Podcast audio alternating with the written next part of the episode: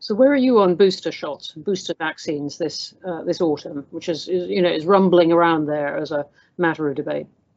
I mean, I think I definitely support JCVI's recommendation that people who are particularly extremely clinically vulnerable, particularly immunocompromised individuals, get the opportunity. So they, to have they, might, they might they might they might have cancer. They might be having some other treatment. And this is the Joint Committee on, on Vaccines and Immunisation. Yes, sorry, I'm using acronyms. JCVI, it's- it's almost a The whole, the whole subject is full of acronyms, but anyway, I, I'm going to I'm going to maintain that JCVI is not yet one of those uh, universal ones.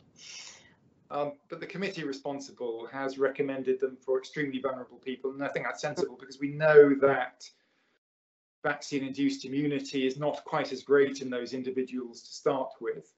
Then there is a much bigger debate about do you roll out booster shots to the whole population, really starting from the oldest who got their vaccine earliest to younger individuals. And there the data is less clear cut. We do have increasingly good immunological data to suggest that a booster shot would be highly effective at boosting immunity, even against Delta, to levels of antibodies even in excess of what you get after two doses. So that is becoming clearer, regardless of almost what vaccine you use for the booster.